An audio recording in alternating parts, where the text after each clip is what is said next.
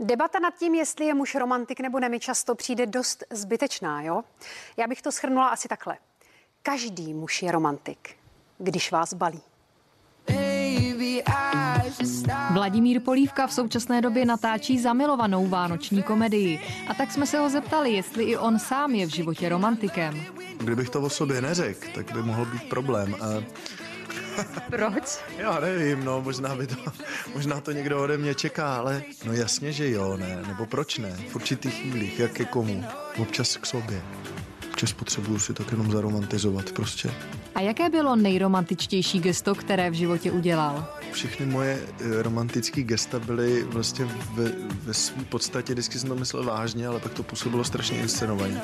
Takže vždycky, když jsem to jako myslel dobře a romanticky, tak to vlastně se málo kdy povedlo. Takže jsem se rozhodl, eh, že to nechám volný tomu průběh. Ve filmu Vánoční příběh si Vladimír zahraje tatínka. Vzhledem k tomu, že sám zatím děti nemá, čerpal zkušenosti ze své rodiny a naznačil, že by se mu možná taková role líbila i v životě. Mám, že jo, tři mladší sourozence, tak si to tak jako vlastně představuju a vlastně mě ta představa tak baví, že si to dokážu představit.